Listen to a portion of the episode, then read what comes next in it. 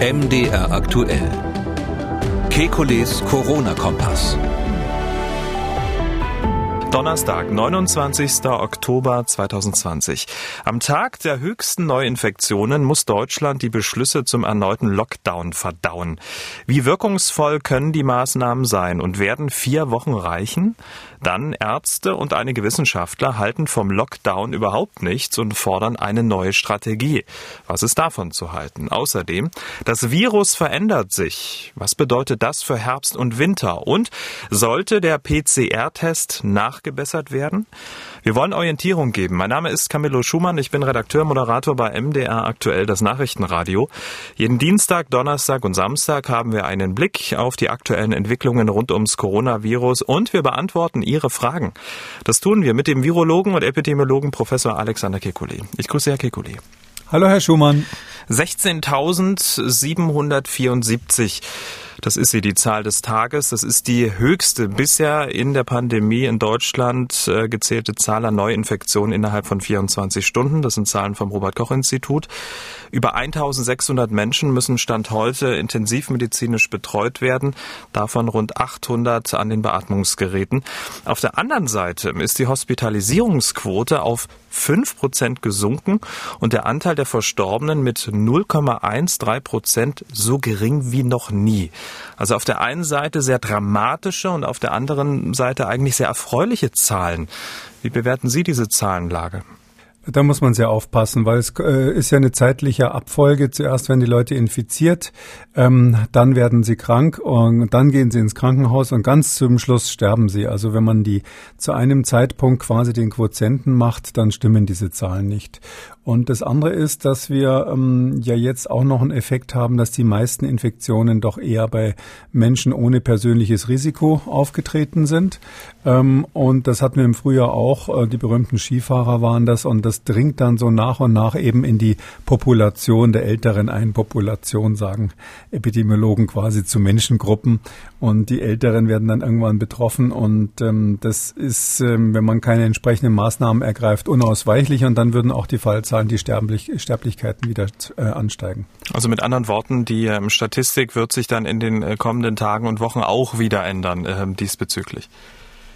Also keiner weiß natürlich genau, was in der Zukunft passiert, aber man darf sich jetzt auf keinen Fall entspannen und das hat die Bundesregierung ja auch nicht getan und sagen, naja, bei uns ist die Sterblichkeit so niedrig, das können wir jetzt einfach durchrauschen lassen. Genau, kommen wir zum Top-Thema, den ähm, gestern äh, beschlossenen Lockdown. Deshalb ist das heute ein schwerer Tag, auch für politische Entscheidungsträger. Ich will das ausdrücklich sagen, weil wir wissen, was wir den Menschen zumuten. Aber wir müssen den Weg finden, wie wir sozusagen Gesundheit sicherstellen können, in eine nationale Gesundheitsnotlage nicht hineingeraten und auf der anderen Seite weitestmöglich auch das wirtschaftliche Leben aufrechterhalten. Also leicht gemacht haben sich Kanzlerin und die Ministerpräsidenten die Beschlüsse gestern nicht. Das hat man auch ihren Minen angesehen. Ähm, es ist ja so ein kleines Novum in Anführungszeichen, dass man Maßnahmen quasi deutschlandweit beschlossen hat. Ähm, ist das doch schon mal ein gutes Signal? Ja, das ist sicher positiv, dass es hier einheitlich äh, zugeht. Ähm, diesmal gab es keine besonderen äh, Vorankündigungen einzelner Ministerpräsidenten wie beim ersten Mal, die dann am Tag vorher schon was verkündet haben. Ähm, andererseits muss man natürlich schon sagen, ähm, so schlecht ist unser Gedächtnis ja auch nicht. Ähm, diese Minen, äh, die ganze Erklärung dazu, wir wollen, dass die Wirtschaft nicht äh, eingeschränkt wird und so weiter, das ist im Grunde genommen der gleiche Sprechzettel wie im Frühjahr. Das, das wird jetzt das gleiche nochmal gemacht gemacht. Und ähm, was, was aber dahinter steht, ist, dass man ähm, doch einige Monate später ähm, scheinbar keine neuen Instrumente entwickelt hat, keine neuen Ideen entwickelt hat, nichts vor allem implementiert hat, was jetzt anwendbar wäre und deshalb eigentlich ähm, der Lage genauso hilflos gegenübersteht wie damals. Das ist jetzt schon ein bisschen schade, weil wir ja jetzt wissen, dass es im Herbst wohl ernster wird als beim ersten Mal. Auf die einzelnen Ideen wollen wir gleich eingehen. Losgehen soll es ja nächste Woche Montag, 2. November und der Lockdown Light, so nennen wir das jetzt mal, soll insgesamt vier Wochen gehen. Bevor wir auf die einzelnen Punkte eingehen, erst einmal der Zeitraum, vier Wochen. Bayerns Ministerpräsident Markus Söder dazu. Wir verordnen eine Vier-Wochen-Therapie, wenn man das sagen kann. Wir hoffen, dass die Dosis richtig ist, dass es erfolgreich ist. Wir bitten auch herzlich, diese vier Wochen gemeinschaftlich durchzustehen. Wir evaluieren in zwei Wochen. Aber wie bei jeder Therapie, nicht zu früh abbrechen. Sie muss wirken. Der harte Lockdown im März, der ging ja auch vier Wochen. Und auch damals wurde nach zwei Wochen geschaut, wo man steht. Erst einmal macht dieser Zeitraum vier Wochen aus epidemiologischer Sicht überhaupt Sinn? Naja, es ist die Frage, wie man es sieht. Also eigentlich äh, würden rein technisch gesehen ein bis zwei Wochen natürlich reichen, weil wenn sich alle dran halten würden, dann wäre am Ende dieser Zeit ähm, die Inkubationszeit abgelaufen. Niemand könnte mehr infektiös sein und dann hätte man ein Reset gemacht. Das war ja das Konzept äh, dieser sogenannten äh, Corona-Ferien, was mal im Raum stand. Ähm, wenn man das jetzt länger macht, dann ist wohl dahinter der Gedanke, dass sich eben doch nicht alle dran halten, dass man äh, quasi äh, nicht richtig mit der Hauptbremse bremst, sondern eher so mit der Handbremse, so leicht zaghaft, weil man ja doch viele Sachen offen lässt. Die Schulen bleiben offen, im wirtschaftlichen Bereich wird vieles noch erlaubt. Und da ist sozusagen so über den Daumen gepeilt worden, offensichtlich, dass man dadurch eben doch weitere Infektionen bekommt und deshalb einfach einen längeren Bremsweg hat. Hm. Und dieser Bremsweg von äh, vier Wochen äh, mit den Maßnahmen, die wir gleich äh, besprechen werden, ist jetzt so ein Zeitraum, mit dem Sie auch in Anführungszeichen leben könnten. Also wo man dann auch signifikant was Spürbares auch messen kann. Also ähm, ganz ehrlich gesagt, wenn ich es jetzt geplant hätte, aber ich äh, bin froh, dass ich diese Dinge nicht machen muss, weil da viele politische Entscheidungen natürlich einfließen und die nicht so epidemiologisch sind. Ich hätte das auf zwei Wochen begrenzt, ähm, weil wenn man nach zwei Wochen keinen ganz klaren Effekt sieht, ähm, dann kommt er nach vier Wochen auch nicht mehr so viel. Da gibt es das Pareto-Prinzip 80-20. Äh, irgendwie die 80 Prozent Effekt, die sieht man sicher nach zwei Wochen schon. Wir hatten ja auch die Auswertung des Lockdowns im Frühjahr bei bei uns in Deutschland. Da haben wir im Podcast mit der Frau Priesemann mal gesprochen. Es gibt ganz ähnliche Untersuchungen, aber auch weltweit, die alle gezeigt haben, dass die Effekte der Lockdowns ähm, unmittelbar eingetreten sind. Also innerhalb weniger Tage äh, war der Effekt schon da. Man kann es natürlich erst hinterher nachweisen, weil immer diese Verzögerung ist, bis die Daten dann bekannt sind. Aber mit dem Blick auf die vergangenen Lockdowns ist klar, wenn das Volk sich daran hält, äh, tritt der Effekt innerhalb weniger Tage ein. Ähm, drum wäre ich wahrscheinlich wahrscheinlich da ähm, im Sinne des Kollateralschadens etwas konservativer gewesen, hätte das kürzer gemacht. Vielleicht kann ich das eine auch noch sagen. Ähm, die Hoffnung ist ja, ähm, stirbt ja immer zuletzt, aber äh, wenn, wenn jetzt der bayerische Ministerpräsident sagt, ähm, nach vier Wochen ähm, Therapie wird dann alles gut, ja, was fällt mir dazu ein? Also entweder können Sie vier Wochen Diät machen, dann machen Sie eine richtig strenge Diät. Ähm, da ist bekannt, dass man dann am Schluss doch Heißhunger typischerweise bekommt. wieder den Heißhunger bekommt. Und ich glaube, das kennt jeder, dass man dann na, zum typischerweise nach acht Wochen das alte Gewicht wieder drauf hat. Also zumindest war das bei mir immer so. Wir kennen sowas, das mit der Diät kann man ja spaßig sehen. Wir kennen aber ähnliche Dinge auch in der Krebstherapie, wenn Sie eine, eine Chemotherapie machen, vier Wochen lang und dann alles wieder absetzen, dann können Sie zuschauen, wie die Krebszellen wiederkommen. Und der Vergleich ist gar nicht so schlecht, weil die Metastasen beim Krebs sind sozusagen die Streuherde bei der Epidemie. Ähm, das, es gibt eigentlich keinen epidemiologischen Grund, warum das danach nicht äh, genauso munter wie vorher losgehen sollte.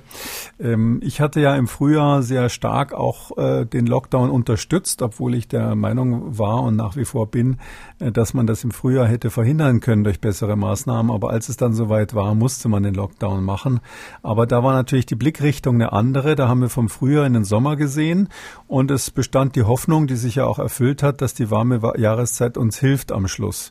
Ähm, jetzt äh, sehe ich in vier Wochen ab heute irgendwie den tiefsten Winter, beziehungsweise Endherbst und Winter. Da sehe ich jetzt keinen epidemiologischen Grund, warum uns das Virus dann sozusagen äh, ein fröhliches Weihnachten bescheren sollte. Also ich höre so raus zu diesem vier Wochen äh, Lockdown Light, wie man den es finden will, ähm, hätte man gleichzeitig noch einen Beipackzettel für die Zeit danach mitliefern sollen? Naja, es ist letztlich die Frage, man braucht ja immer eine Strategie. Nicht? Ein Lockdown ist so ein bisschen, äh, diese martialischen Bilder sind natürlich immer übertrieben, aber es ist ein bisschen so, als wenn man in eine Schlacht zieht. Äh, und das kennen wir aus vielen internationalen äh, Schlachten. Wenn irgendwo die Amerikaner einmarschiert sind und auch andere, war immer das Problem, dass man sich sozusagen keine Strategie für den Exit überlegt hatte. Das, äh, die Beispiele sind ja Legion, Afghanistan kennt ja jeder oder Irak oder ähnliches. Und hier ist es auch so, man muss ja wissen, wo will ich hin. Man kann nicht nur sagen, ich will einfach mal die Zahlen drücken und äh, äh, Wellen brechen. Ähm, ja, wenn Sie die Wellen brechen am, am Ufer, das, der Name ist ja gestern ein paar Mal genannt worden, dieses Wort des Wellenbrechers. Ähm, wenn Sie die Wellen brechen und dann nehmen Sie den Wellenbrecher weg, was passiert dann? Dann kommt halt die nächste Welle und es geht wieder los. Ähm, wir haben im Frühjahr ähm, schon, schon mal den Fehler gemacht. Da war ein Lockdown und es gab ja ganz zu Beginn des Lockdowns gleich Vorschläge, ähm, wie man aus diesem Lockdown dann wieder rauskommt was man machen muss, welche Hausaufgaben man machen muss bis zum Ende des Lockdowns. Und damals haben wir diese etwa vier Wochen nicht genutzt dafür. Und jetzt haben wir die ganzen Monate bis jetzt nicht genutzt, zum Beispiel um diese Tests beizubringen, die wir dringend bräuchten, um die Strategie zu ändern. Immerhin sind wir jetzt in einer anderen Lage. Am Anfang war es immer so, dass alle gesagt haben, die Tests sind Unsinn. Jetzt wird, glaube ich, schon mehrheitlich äh, gesagt, die Tests brauchen wir, aber man stellt fest, hoppla, ähm, wenn wir uns nicht gekümmert haben, fallen die eben nicht vom Himmel. Das heißt, die werden auch am Ende des Lockdowns nicht millionenfach zur Verfügung stehen, um die Strategie zu ändern. Also es geht eher darum, wie ändern wir die Strategie? Was machen wir mittelfristig? Weil doch wohl jetzt inzwischen jedem klar ist, ähm, dass ähm, diese Pandemie noch eine Weile dauert. Wir werden jetzt nicht im Frühjahr gleich ähm, Impfstoffe haben. Auch die Herbstimpfung, die ein Ministerpräsident in Deutschland mal vorher gesagt hat, findet offensichtlich nicht statt. Das heißt, wir brauchen eine Strategie, um damit noch das ganze nächste Jahr irgendwie klarzukommen und nicht die nächsten vier Wochen was zu machen. Hm. Ähm, wollen wir uns erstmal auf die nächsten vier Wochen Wochen ähm, kaprizieren und uns mal ähm, erstmal anschauen, was ab Montag nicht mehr geht. Man muss dazu sagen, dass jetzt die einzelnen Bundesländer ähm, ja gerade ihre Verordnung überarbeiten. Da wird es dann unterschiedliche Auslegungen geben etc. Aber grundsätzlich gilt für ganz Deutschland, die Kontakte werden stark beschränkt. Es äh, dürfen sich äh, nur noch Angehörige zweier Haushalte treffen und insgesamt maximal zehn Personen. Wie bewerten Sie das?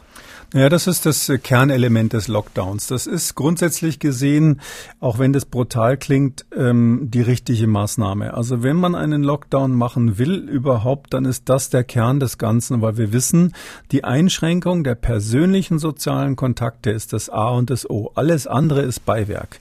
Das könnte man eigentlich rein theoretisch auch durch Erklären und gutes Zureden erreichen. Und wir haben solche Effekte ja gesehen. Ähm, auch bei dem Lockdown im Frühjahr war es ja so, dass kurz bevor die Maßnahmen gesetzt wurden, ähm, schon äh, die, dieses R, diese Reproduktionszahl unter eins gesunken ist, wie man hinterher dann festgestellt hat, weil die Menschen schon ein, zwei Wochen vorher angefangen haben, sich einfach selbstständig äh, sozial zu distanzieren und richtig zu verhalten.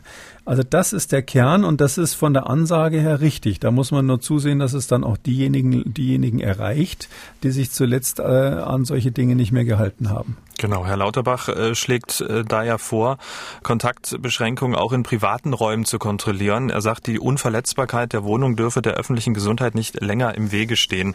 Ähm, jetzt ist das äh, ja auch eine halb persönlich, halb politische Äußerung. Wollen Sie was dazu sagen? Also hat er auch eine Reaktion Och, bei Ihnen hervorgerufen? Ja, also äh, erstens, ich schätze Herrn Lauterbach sehr und auch alle anderen Protagonisten. Es ist ja so, dass wir alle uns extrem viel Mühe geben hier. Ähm, naja, wie soll ich das sagen? Er wäre ja um ein Haar Gesundheitsminister gewesen und ich weiß nicht, bei wem er jetzt zu Hause ähm, kontrollieren will, ob der sich an die Regeln gehalten hat. Es gibt ja durchaus auch Politiker, die sich jetzt infiziert haben, äh, weil sie aus irgendeinem Grund nicht aufgepasst haben.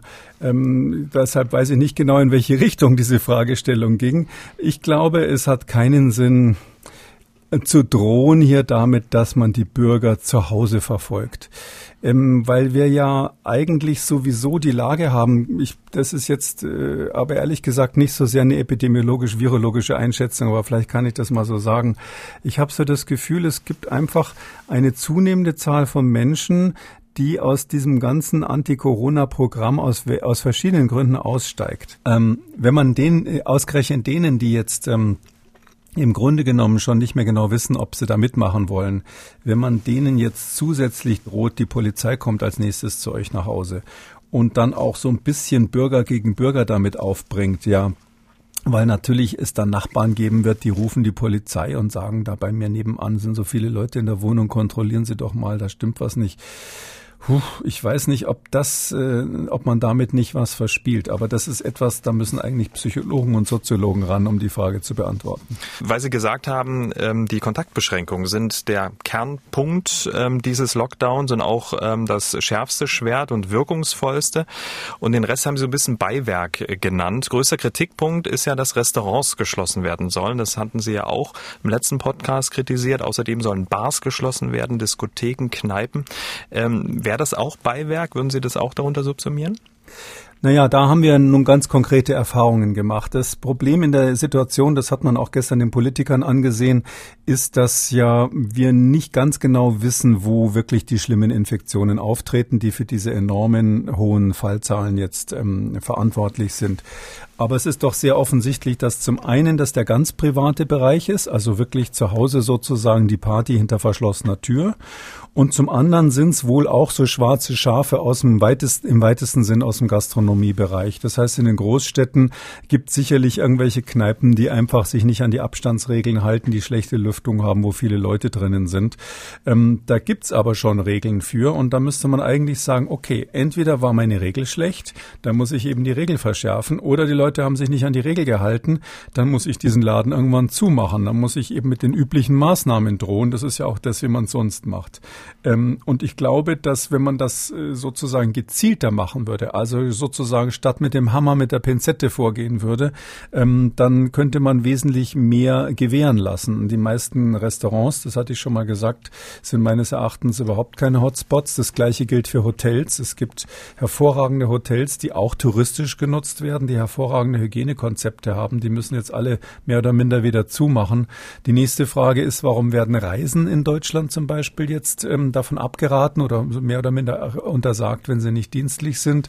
Ähm, äh, das würde ja heißen, dass man jetzt dem Hygienekonzept der Bundesbahn zum Beispiel nicht mehr vertraut, obwohl immer gesagt wurde, das ist richtig, wie die das machen.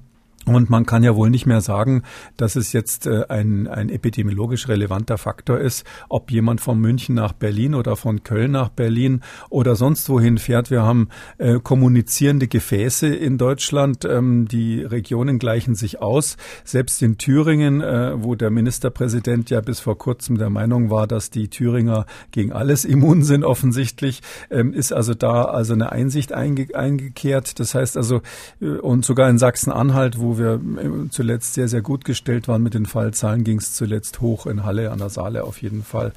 Das heißt also, wir erkennen, das sind kommunizierende Gefäße, alle hängen zusammen. Warum sollen dann Reisen sozusagen von einem Ausbruchsgebiet ins andere plötzlich gefährlich sein, sofern das Transportmittel in Ordnung ist? Also da haben wir so eine lange Liste von Sachen, wo man so einfach so mit, mit dem Rasenmäher drüber gegangen ist. Auch bei durchaus im, im, im Unterhaltungsbereich gibt's ja ähm, Kinos mit hervorragender Lüftung, die nur noch jeden dritten Platz besetzen. Wenn man da einen Mundschutz auf hat, da würde ich sagen, da gibt es überhaupt keine epidemiologische Evidenz, warum das gefährlich sein soll ähm, hätte mir gewünscht, dass man da selektiver eben vorgeht um, und, und vielleicht sich mehr Gedanken macht, wen man schließen muss. Hm. Genau, Kinos, äh, Theater, Opern, Konzerthäuser, Messen, Freizeitparks, Schwimmhallen, Spielhallen, all das bleibt jetzt vier Wochen ähm, zu. Ähm, Sie haben es ja schon so ein bisschen angedeutet. Ähm, mit der Pinzette hätte man rangehen sollen oder wollte man möglicherweise nicht, äh, was beim einen nicht geht, darf beim anderen auch nicht gehen? Also sozusagen, dass da nicht so eine gewisse Unzufriedenheit kommt oder wie erklären Sie sich das? Das ist schwierig, weil ich bei diesen Sitzungen nicht dabei war. Ähm, ich glaube, dass vorher war ja eigentlich schon, man war da ja schon auf dem richtigen Weg, dass man gesagt hat, es ist ganz wichtig, dass diese Differenzierung am Schluss von den Gesundheitsämtern lokal gemacht wird. Ähm, das ist ja ein Vorteil des föderalen Systems. Ähm, da kann man viel dagegen sagen, aber in dieser Krise hat es auch äh, deutliche Vorteile gezeigt, dass eben die Behörden vor Ort, ähm, wenn das jetzt eine Ortschaft ist, die halbwegs übersichtlich ist, äh, die wissen natürlich schon, wer die schwarzen Schafe sind. Die wissen, äh, dieses Hallenbad ist sowieso immer halb leer. Da sind nur ältere Herrschaften, die da mal ihre Runden ziehen und die sich akribisch an die Vorschriften halten, die vielleicht sogar eher zu viel Angst vor dem Virus haben. Und äh, jenes, jenes äh, Vergnügungsbad ist so, dass da Hunderte von Leuten eng zusammengedrängelt sind und vielleicht auch in den Garderoben zu eng sind.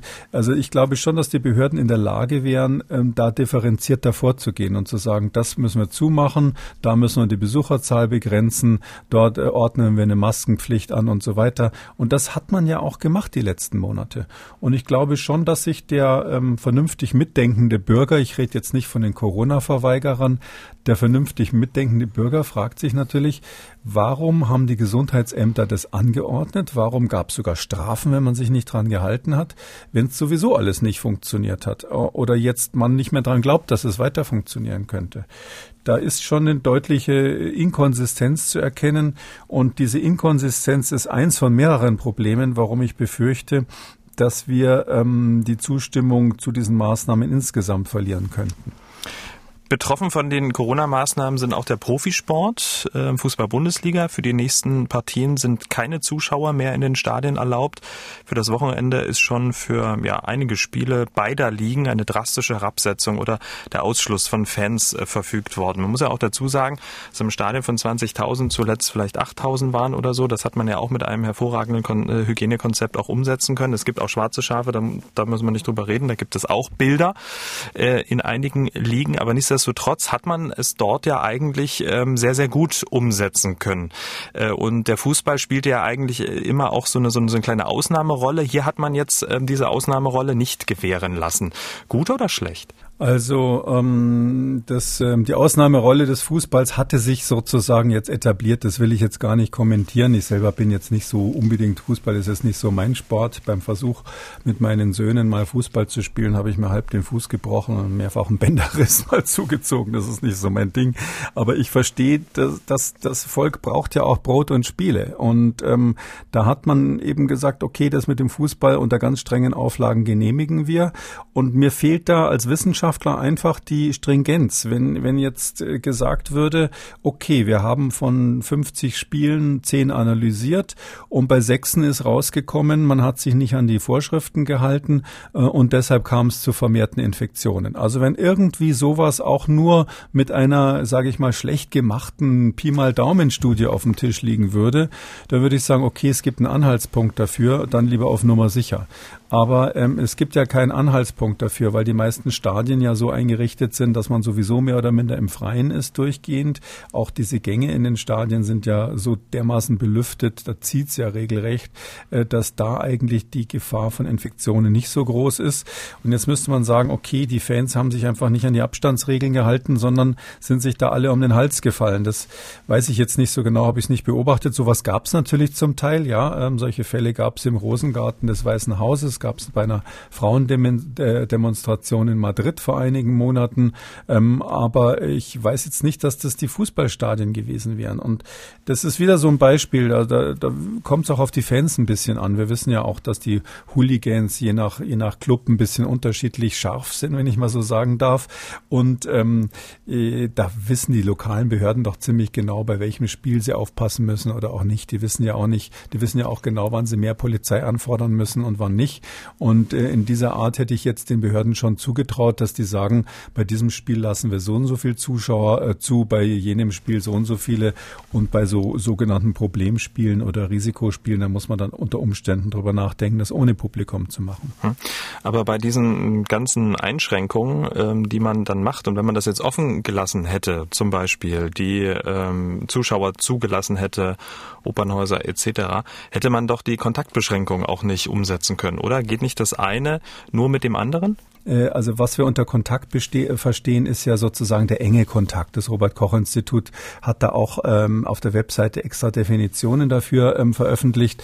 Damit meint man ja so Stichwort ähm, 15 Minuten äh, face-to-face -face miteinander sprechen oder umarmen, küssen und ähnliches. Also dieser enge Kontakt, wo eine hohe Wahrscheinlichkeit für eine Übertragung ist. Oder auch, das ist jetzt ähm, endlich neu dazugekommen, auch beim Robert-Koch-Institut, dass man sagt, äh, in einem im geschlossenen Raum, wenn die Lüftung schlecht ist und viele Leute länger zusammen sind, dann kann es über die Aerosole auch zu einem Kontakt kommen, selbst wenn diese 1,5 Meter mal 15 Minuten äh, äh, nicht, nicht erreicht werden. Mhm. Also das ist sozusagen der enge Kontakt und da, dafür gilt die Kontaktbeschränkung und das ist äh, durchaus auch sinnvoll. Aber wenn natürlich irgendwo anders in einem Fußballstadion jemand auf seinem Platz sitzt, dann habe ich nicht so eine Art von Kontakt. Und das Gleiche gilt natürlich auch für eine Theatervorstellung, wenn, wenn die Leute weit auseinander sind und alle Masken aufhaben. Apropos schlechte Belüftung. Schulen und Kindergärten, die sollen in den kommenden Wochen verlässlich geöffnet bleiben. Ähm, gute Entscheidung? Ich glaube, in der jetzigen Datenlage hätte ich dazu auch empfohlen. Ähm, man muss einfach wirklich dort, äh, wenn ich mal so sagen darf, möglichst viele Alarmanlagen einbauen, Sensoren einbauen. Das heißt, man müsste eigentlich, ich weiß, dass das leider nicht äh, ausreichend gemacht wird, man müsste an ganz vielen Schulen, auch in Brennpunktbereichen, ähm, im, im Sinne von Begleitstudien parallel testen. Ähm, es wird wenig gemacht, dass solche Paralleltests gemacht werden, aber wir brauchen quasi eine Alarmanlage, dass wir sofort sehen, hoppla, da passiert doch was bei den Schulen, weil das wissenschaftlich einfach überraschend ist. Ähm, da ähm, ist ja ganz klar, dass, dass, dass, dass man ausgehend von anderen Infektionskrankheiten eigentlich gedacht hat, äh, da schließe ich mich ein, ähm, dass ähm, die äh, Schüler besonders äh, gefährlich sein könnten, dass das Treiber der Infektion sein könnten. Und die aktuellen Daten, soweit man sie hat, äh, deuten nicht darauf hin. Aber das ist so ähnlich, als wenn Sie ähm, einen Tiger haben und merken, der ist ja ganz zahm, der will doch nur spielen. Da sind Sie trotzdem erstmal eine Weile vorsichtig und haben für alle Fälle noch eine Peitsche hinterm Rücken. Und ähm, so würde ich das hier auch machen, weil einfach das ein bisschen der Theorie widerspricht. Auch den Daten, die der Christian Drosten ja im Frühjahr mal erhoben hat, dass er gesagt hat, ähm, äh, Jugend, äh, Kinder sind genauso infektiös oder höchstwahrscheinlich genauso infektiös wie Erwachsene.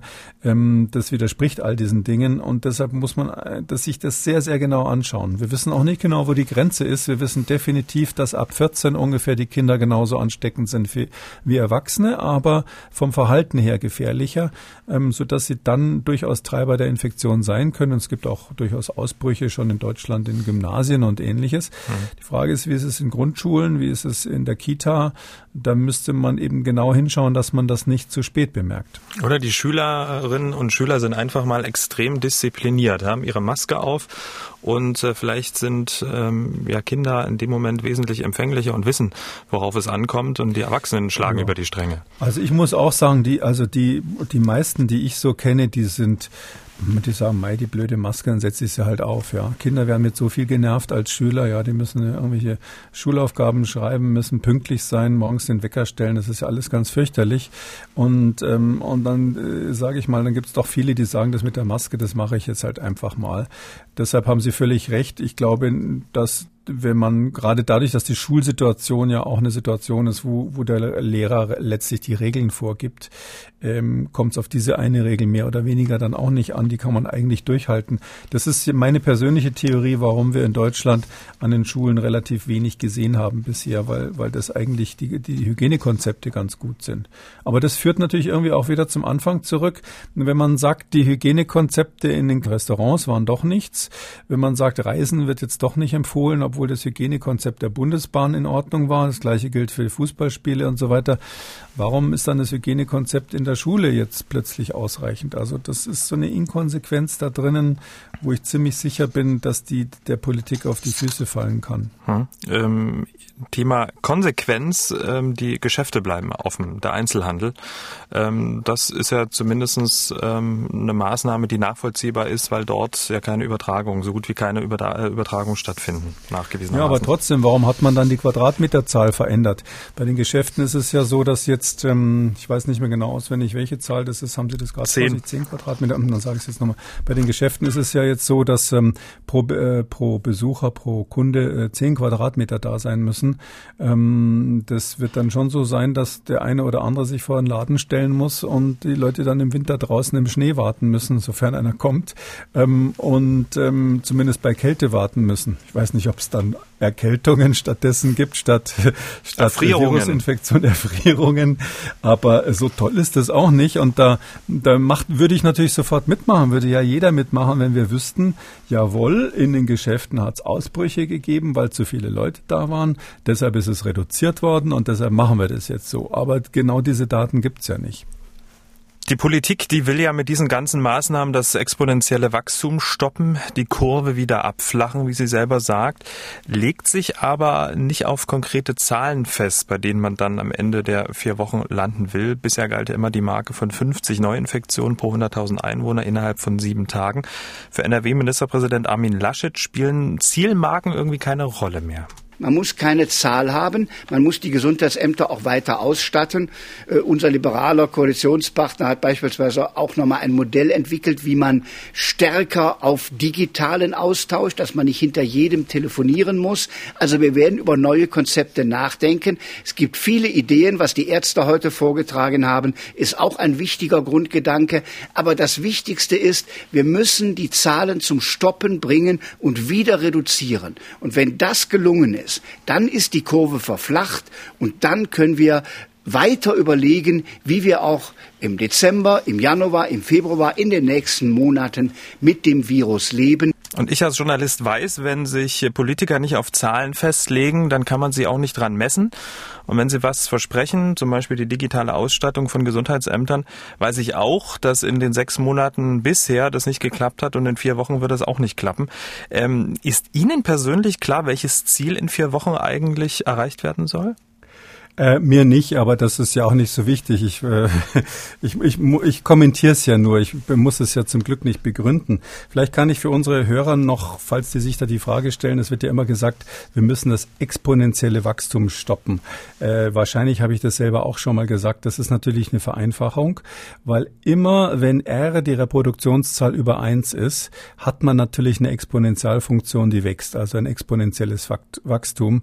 Ähm, was man letztlich stoppen will, ist ein starkes exponentielles Wachstum oder eben, das fand ich früher eigentlich besser, wenn man gesagt hat, wir wollen die täglichen Neuerkrankungen in einen Bereich bringen, dass das Gesundheitsamt hinterherkommt. Das war, das war eher etwas handfester, weil sonst ist ja alles, wenn R über eins ist, hat man sofort eine Exponentialfunktion, die wächst. Nur die wachsen natürlich entweder sehr schnell oder sehr langsam. Ähm, das ist letztlich, was der Herr Laschet da gerade gesagt hat, ist eine Umschreibung dessen, was wir im Frühjahr hatten. Das ist immer dieser Ausdruck, wir fahren jetzt auf Sicht. Ja, da sagen die Politiker dann immer, ja, wir ständig kommen neue Erkenntnisse. Ich wüsste jetzt nicht, was seit Februar groß neu waren, dass man epidemiologisch die Strategie ändern müsste. Ähm, und sie sagen, äh, wir navigieren hier auf Sicht. Das ist aus in der Seefahrt sagt man das dann, wenn man nichts mehr sieht, weil Nebel ist und wenn zusätzlich das Navigationssystem ausgefallen ist. Das heißt, man weiß nun gar nicht mehr, wo man hinfährt und passt nur auf, dass man nicht irgendwo gegen einen Felsen rempelt. Ähm, das ist, ähm, ja, ich glaube, wir brauchen halt wirklich eine Strategie, um, wie wir da langfristig mit umgehen und die müsste man mal formulieren. Da müssten viele Fachleute sich zusammentun und ein Optimum finden. Der Prozess ist ja im Gange. Die Diskussion hat ja jetzt auch gerade angefangen. Herr Laschet hat ja auch darauf angespielt, mhm. dass die Wissenschaftler jetzt anfangen, darüber zu diskutieren. Genau. Ich finde das besser als äh, im Frühjahr, wo dann einfach nur immer ein, zwei gesagt haben, wo es lang geht. Ähm, aber diesen Prozess muss man halt jetzt ähm, entwickeln lassen. Genau, denn dritter Lockdown würde dann, ich sag mal, die betroffenen Unternehmen, Solo-Selbstständige etc. ja komplett das Genick brechen und den Staat dann möglicherweise auch vor finanzielle Schwierigkeiten äh, stellen. Herr Laschet äh, hat es ja angesprochen, es gab Vorschläge der Ärzte. Vorschläge der Ärzte, das ist eine ziemlich nette Umschreibung ähm, für das Positionspapier, das einige Wissenschaftler, Ärzte und Verbände gestern am Tag des Beschlusses des Lockdowns ähm, fast parallel vorgestellt haben. Und ähm, dieses Positionspapier beinhaltet nicht weniger als eine Ab Abkehr von der bisherigen Strategie. Unterzeichner ist auch der in den letzten Monaten ja doch sehr bekannt gewordene Virologe Hendrik Streeck, der ja auch die Politik in Nordrhein-Westfalen berät, also Herrn Laschet. Ähm, erstmal grundsätzlich, Herr Kekulé, offenbar brodelt es in der Ärzteschaft und auch in der Wissenschaft gewaltig. Wie nehmen Sie das wahr? Ja, das war ja von Anfang an so. Also die Kinderärzte waren, glaube ich, die ersten aus meiner Erinnerung. Ich muss mich entschuldigen, wenn ich jetzt jemanden übersehen habe. Die haben sehr früh gesagt, so können wir nicht weitermachen und haben sich da auch richtig vom Verein her dagegen gestellt. Und ähm, inzwischen ist es so, dass es eigentlich zwei Fronten gibt. Ähm, das eine ist die Front, die sagt, wir können so nicht weitermachen. Wir müssen jetzt, ähm, so steht es ja in dem Positionspapier drinnen, ähm, die Nachverfolgungen auf, aufgeben und ähm, stattdessen die Risikogruppen gezielt schützen. Das ist letztlich das Konzept, was weltweit ja diskutiert wird, ähm, ähm, wo man wo man sagen kann, das ist haben so ein bisschen die Schweden versucht. Die haben das handwerklich am Anfang nicht so gut gemacht Was in den USA natürlich riesengroß ähm, diskutiert wird, das ist diese Great Barrington äh, Declaration, die Anfang Oktober rausgekommen ist, wo also ganz genauso wie in Deutschland eigentlich mh, mm, äh, eine Gruppe von Wissenschaftlern, angeführt von so ein paar Star-Epidemiologen aus Harvard, ähm, ein Papier gemacht hat und gesagt haben, wir wollen jetzt die Alten schützen und sonst Schluss mit Nachverfolgung und ähm, für den Rest so Richtung Herdenimmunität gehen. Die Diskussion ist weltweit. Also das ist jetzt in Deutschland auch angekommen und ähm, wir sind nicht das einzige Land, wo sich die Wissenschaftler in zwei Lager trennen. Hm. Man muss aber auch sagen, ähm, die Ärzte oder viele Ärzteverbände haben das Papier unterschrieben. Wissenschaftlich-medizinische Fachgesellschaften finden sich kaum unter den Unterzeichnern. Ähm, spielen da so ein bisschen Theoretiker gegen Praktiker und andersrum? Nee, das kann man so nicht sagen. Das ist, ich würde fast sagen, das hat ein bisschen was mit Nähe zum Robert-Koch-Institut zu tun. Die Gesellschaft für Virologie, die da ganz nah auf Schulterschluss ist, ähm, die ja auch einen Starberater da in der, in der ähm, Berliner Szene hat, äh, die ist immer, da passt kein Blatt äh, Papier zwischen Robert Koch, Bundesgesundheitsministerium und diese Leute. Ähm, dann ist es so, dass es die gibt, die so eher aus der Praxis kommen, die sagen, so geht's aber nicht weiter, ähm, die sich dann auch, sage ich mal, kein Problem damit haben, die Politik zu kritisieren. Da sind ganz, spielen ganz viele Dinge eine Rolle. Wissenschaftler sind einfach extrem an, angewiesen, natürlich auch immer auf Fördermittel und solche Sachen. Ähm, und ähm, dann gibt's aber noch eine andere Gruppe, die ist meines Erachtens wichtig. Das sind die Intensivmediziner. Das sind die, die wirklich zugucken, wie die Leute sterben oder wie zuerst mal ihre Intensivstationen volllaufen. Und die haben jetzt dieses äh, Streeckpapier, wenn ich es mal so nennen darf, nicht mit unterschrieben. Und der Hendrik Streeck, den ich äh, sehr schätze, weil ich es auch wirklich ganz wichtig finde, dass sich äh, Leute, die von außen dazukommen, einfach mal neue Gedanken machen, der hat es ja schon sehr früh gesagt. Das ist jetzt nicht ganz neu. Der sagt ja schon länger, ähm, äh, dass wir da ein bisschen ähm, zu panisch sind mit Blick auf die Fall Zahlen, sondern der sagt, ähm, wir sollten die Alten schützen, ähm, dann würden wir das schon irgendwie in den Griff bekommen. Ich hoffe, ich habe ihn so richtig wiedergegeben. Ähm, das ist einfach eine, eine Strategie, die kann man durchaus diskutieren und meistens sind es die Intensivmediziner und die Behörden, die das nicht wollen, auch in den USA übrigens. Genau, weg von Kontaktverfolgung steht ja im Positionspapier und stattdessen, Sie haben es ja schon gesagt, konsequenter Schutz der Risikogruppen, vor allem der älteren Menschen. Und genau dort in die Altenheime sollen die Schnelltests. das sind ja auch Worte, die auch aus Ihrem Mund in den vergangenen Wochen, Monaten gekommen sind. Ja, das ist ja, das ist klar. Also das Smart-Konzept, was wir hier ja rauf und runter diskutiert haben, ich weiß gar nicht, wie alt das ist. Das erste Mal habe ich es, glaube ich, im Februar aufgeschrieben in, im ersten Entwurf. Äh, das hat ja das als ein ganz zentrales Element und man muss schon der Politik die Frage stellen, warum sie jetzt auch, auch, auch gestern wieder äh, so tun, als wäre das eine neue Idee, die Alten zu schützen. Ähm, das andere ist, ähm, wenn ich das so sagen darf, meine Position ist tatsächlich sicherlich nicht die von, von Herrn Kollegen Streeck und den Leuten, die das aktuelle Papier unterschrieben haben, genauso wenig wie der äh, Great Barrington Declaration in den USA und ähnlicher Strömungen in Großbritannien gibt es das ganz genauso. Ähm, aus, aus folgendem Grund. Also ich glaube, ja, natürlich muss man die Risikogruppen schützen. Das ist ja das S von Smart, aber die anderen Buchstaben haben auch noch eine wichtige Funktion. Und zwar ist es so, wenn man nur die Risikogruppen schützt, dann ähm, ist, die, ist die Infektion im restlichen Teil der Bevölkerung in kürzester Zeit völlig außer Kontrolle. Das heißt, wenn Sie die Nachverfolgung aufgeben, einmal aufgeben, ist das eine Ansage für immer. Das ist sozusagen ein Point of No Return. Sie machen in dem Moment die Büchse der Pandora auf und da kommt einfach alles Unheil dann sozusagen raus und Sie können es auf keinen Fall wieder einfangen. Ähm, das ist das äh, Problem, wenn man sozusagen nur die Alten schützt und die Nachverfolgung aufgibt. Ähm, ich bin der Meinung, dass die Nachverfolgung und die Dämpfung des Infektionsgeschehens in der gesamten Gesellschaft extrem wichtig ist aus mehreren Gründen. Der eine ist, ähm, dass wir tatsächlich den Infektionsdruck auf die Alten nicht beliebig erhöhen können, weil man sich auch mit den Schutzmaßnahmen, Sie wissen, ich sagte immer FFP2-Masken testen und so weiter, für vernünftiges Verhalten, auch das ist ja nie 100 Prozent. Und da können Sie nicht gegen einen wahnsinnig hohen Infektionsdruck ankommen. Das heißt, wenn ganz viele Menschen infiziert sind, wenn wirklich auf jedem Handgriff das Virus klebt, dann sind Sie auch da überfordert an der Stelle. Da gibt's übrigens eine Studie, die das untersucht hat, genau diesen Punkt, die ist im August mal rausgekommen, haben wir nicht besprochen, äh, weil, weil dann äh, Podcast-Pause war. Aber die hat gesagt, wenn man die nur die Alten schützt und sonst die Infektion laufen lässt, dann wird der Infektionsdruck so groß, dass man das mit normalen Hygienemaßnahmen nicht mehr hinkriegt und den, und, und den Masken. Also das ist der eine Grund. Der zweite Grund, warum das extrem wichtig ist, ähm, äh, zusätzlich zum Schutz der Alten trotzdem noch eine Bremse drinnen zu haben, ist der, ähm, die Nachverfolgung ähm, gibt uns ja enorm wichtige Erkenntnisse. Wir verstehen ja dann, wie überhaupt die Infektion sich ausbreitet. Sonst hätten wir ja nie rausgekriegt, dass diese aerogene Übertragung hier wieder genauso wichtig ist wie bei SARS von 2003 oder die Ausbrüche in den Fleischfabriken und ähnliches. Das wüssten wir ja alles nicht. Und deshalb ist es extrem wichtig, dass die Gesundheitsämter, die sind sozusagen die Augen und Ohren ähm, des Gesetzgebers an der Stelle, dass die weiter tätig sind und, und die sind ja auch in der Lage, eben äh, Erkenntnisse zu gewinnen und das dann auch zu machen. Die schaffen das ja auch wieder, wenn man die Fallzahlen unter Kontrolle bringt. Äh, und das Dritte ist eben, dass man, wenn man es entschieden hat, keinen Zurück mehr gibt. Und da wäre ich extrem vorsichtig. Wir wissen ja, dass bei Covid es durchaus auch Langzeiterkrankungen mal selten gibt, aber wir wissen nicht, wie häufig. Dieses Long-Covid ist ja ein wichtiges Thema. Und äh, bevor wir wissen, wie häufig das wirklich ist, würde ich nicht riskieren, das einfach so völlig unkontrolliert durch die äh, Bevölkerung laufen zu lassen.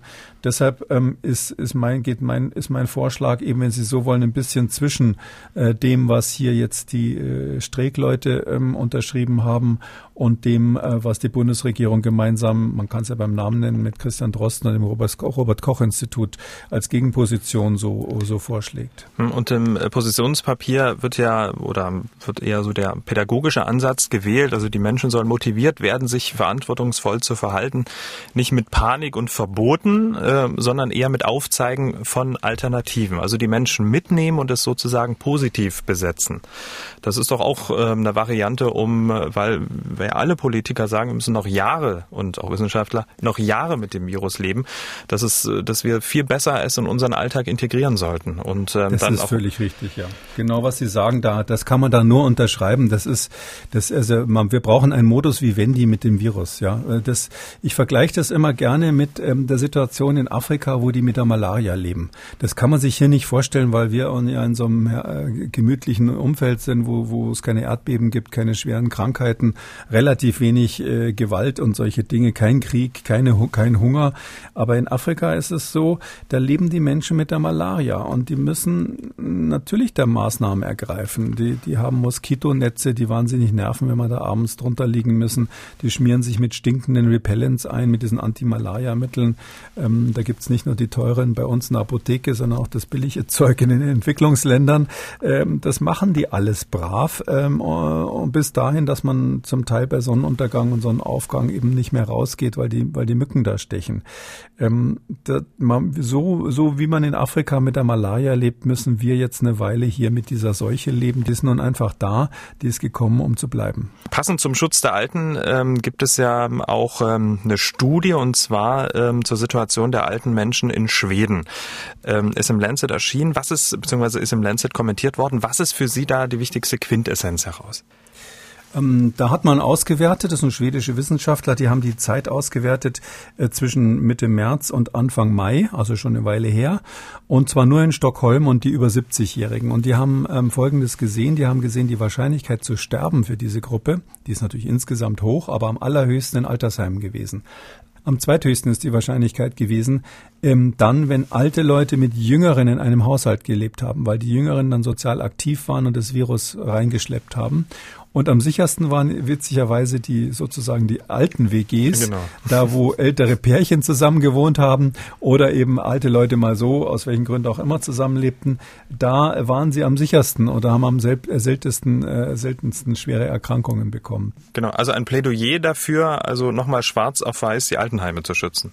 Ja, die Altenheime zu schützen und auch dann eben die Alten zu Hause. Ja, jeder von uns hat ja ähm, hat ja Menschen, die er besucht, die vielleicht alleine wohnen oder oder äh, die, die zumindest in eigenen Wohnungen wohnen und ähm, die älter sind, da muss einem klar sein, dass das immer mit einem Risiko verbunden ist. Und das ist eben dieser Effekt, dass zeitverzögert die Infektionen dann doch irgendwie durchschlagen in die, in die älteren Altersgruppen. Das hat man dort gesehen. Was eben ganz interessant ist, ist, dass diese Studie auch, da ist eine statistische äh, Auswertung dabei gewesen, die hat auch nochmal gezeigt, dass man eben bei einem sehr hohen Infektionsdruck ähm, mit den ganz normalen Maßnahmen, die zumindest in Schweden da zur Verfügung stehen, nicht mehr effektiv die Alten schützen kann. Das, also diese Studie hat auch nochmal belegt, dass man die Kombination braucht, Schutz der Alten plus Dämpfung der Verbreitung in der Allgemeinbevölkerung. Nicht nur, weil die Allgemeinbevölkerung vielleicht Schaden haben könnte davon, sondern vor allem, weil sonst dieser Dämpfungseffekt nicht funktioniert. Sonst müssten sie die Alten wirklich wegsperren, was ja keiner will. Genau, also ein weiteres Beispiel dafür, dass der schwedische Weg, so wie er eingeschlagen wurde, dann am Ende nicht zielführend war. Nee, so nicht. Die haben das ja inzwischen korrigiert. Das mhm. ist, äh, muss man auch dazu sagen, dass diese Studie wird tatsächlich, wie Sie sagen, so zitiert, dass man sagt, da schaut mal her, das ist noch ein Beleg dafür, dass es in Schweden nicht funktioniert hat.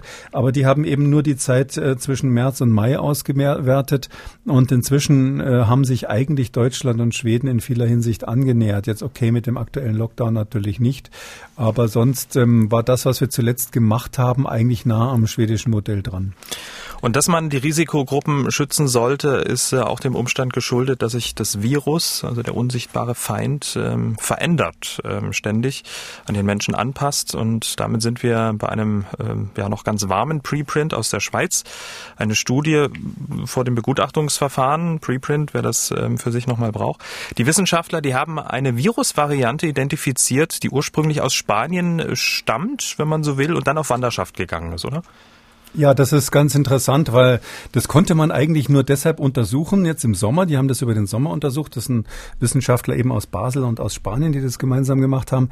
Das konnte man nur über den Sommer untersuchen, weil da weniger geflogen wurde. Also diese, diese ganzen Einschränkungen des Reiseverkehrs haben geholfen, weil vor allem transkontinental nicht so viel geflogen wurde. Und dadurch kon ja, konnten sich einzelne Virusvarianten dann in Europa ausbreiten. Und wir haben jetzt tatsächlich so eine europäische neue Variante. Wir haben ja schon mal drüber gesprochen, gesprochen, dass sich in Norditalien ähm, schon äh, so im Februar, März diese neue Variante D614G, diese Mutation gebildet hat, die höchstwahrscheinlich stärker infektiös ist, nicht stärker krankmachend, aber stärker infektiös und die sich deshalb in Windeseile weltweit verbreitet hat. Und von der wiederum gibt es jetzt eine Variante, die in Spanien zum ersten Mal beobachtet wurde im Juni, Ende Juni, bei irgendwelchen Feldarbeitern. Und ähm, dann hat man gesehen, dass sie sich dann in der Region ausgebreitet hat, dann in ganz Spanien. Und jetzt haben sie es genauer untersucht und gesehen, dass es eben von Spanien über die Touristen am Ende des Sommers dann hauptsächlich nach Großbritannien gegangen. Da gab es ja auch eine irrsinnige Welle von Einschleppungen in, im Vereinigten Königreich, wo ähm, die ja dann auch damals nach meiner Erinnerung, glaube ich, sogar die Spanienreisen verboten haben als erstes. Und von dort ging es aber dann munter weiter. Also wir haben wenige Fälle in Deutschland, da ist wohl auch nicht so viel untersucht worden, äh, aber in vielen anderen europäischen Ländern bis hin nach Hongkong, da haben sie es auch schon gefunden. Das heißt also, man sieht jetzt, es gibt neue Virusvarianten. Wir wissen bei dieser Variante überhaupt nicht, ob sie gefährlicher ist. Es gibt keinen Hinweis darauf. Es gibt auch keinen Hinweis in dem Fall, dass sie infektiöser wäre.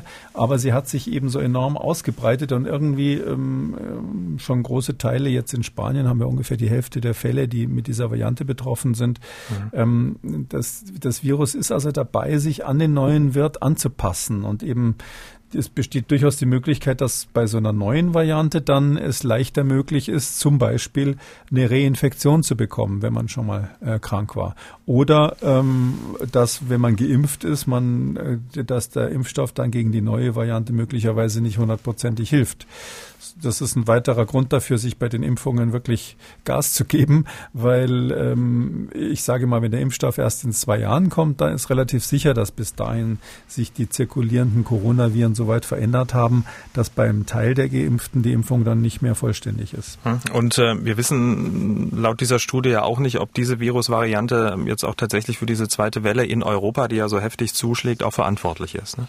Nein, das ist sie nicht. Das hat damit erstmal nichts zu tun. In Großbritannien ist es nachgewiesen, nachgewiesen, dass es ein großer Teil ist. Ähm, in Deutschland weiß man es nicht. Da sind nur ganz wenige von diesem Typ gefunden worden, so eine Handvoll und die letzten auch, auch im September erst.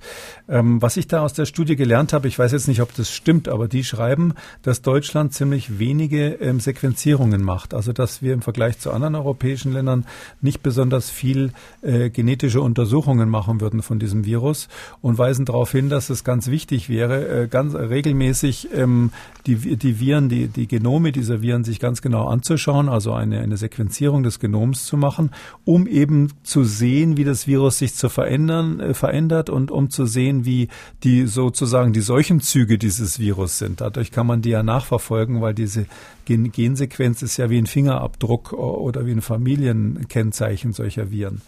Ähm, ich weiß nicht, ob das stimmt, das müsste man vielleicht mal nachfragen, aber die haben sich da so durch die Blume beschwert, dass die Deutschen nicht so viele Daten liefern würden. Sonst kennt man uns ja eigentlich äh, mit besonderer Gründlichkeit in der Sache.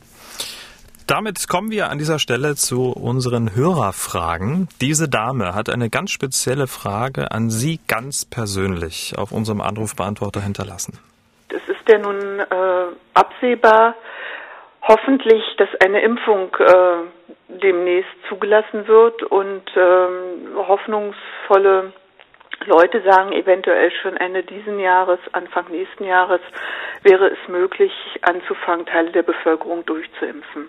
Meine ganz ehrliche Frage an Professor Kikule lautet, lassen Sie sich und Ihre Familie gleich impfen?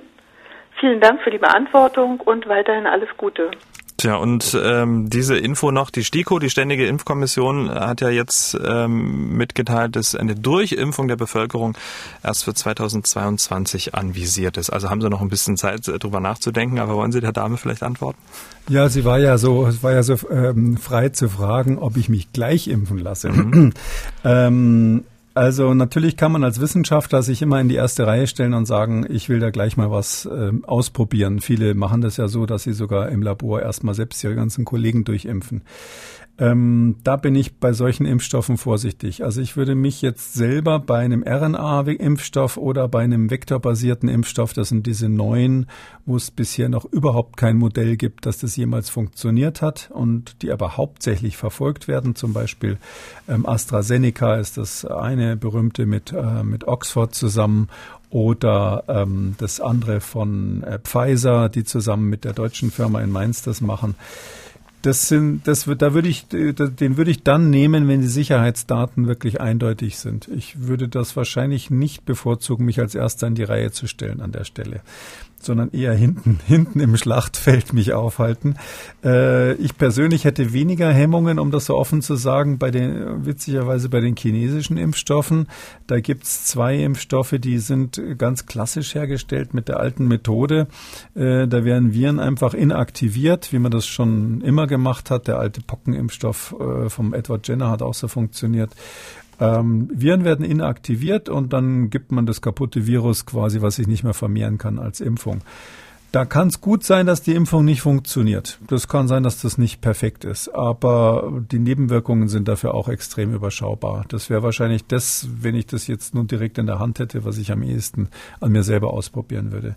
Bis ich dann meine Familie, also meine diversen Kinder und so weiter, ähm, einem Risiko der Impfung aussetze, da würde ich dann wirklich die ganz großen Studien sehen wollen mit mindestens 100.000 Probanden. Und das wird ja auch gemacht, muss man ja dazu sagen. Ne? Diese Studien werden genau. gemacht, genau. Aber mh, mm, es ist so, dass natürlich jetzt die ersten Impfungen werden sozusagen ähm, im Verlauf dieser Studien stattfinden. Also da wird sicherlich Impfprogramme geben, die im Rahmen von Studien sind und da wäre ich jetzt schon dafür. Das wird natürlich auch dann so gemacht, dass da tendenziell Leute hingehen, die sonst gesund sind und ähm, die auch mal ein paar Nebenwirkungen verkraften können. Mhm. Da würde man jetzt nicht mit Kindern oder mit Personen über 60, das letzteres, da wäre ich dann betroffen, mit solchen würde man nicht anfangen.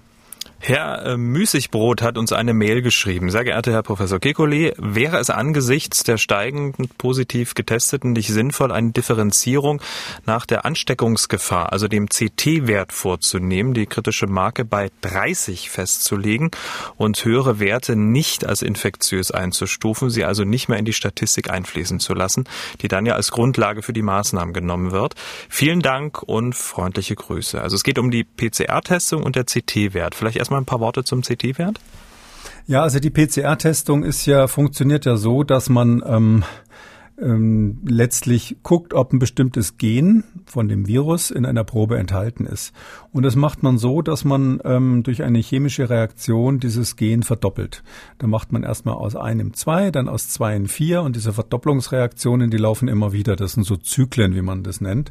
Ähm, und ähm, nach, nach so und so viel Verdoppelungen ähm, ist es dann plötzlich so viel, hat sich so stark vermehrt, dieses genetische Material, dass man es nachweisen kann.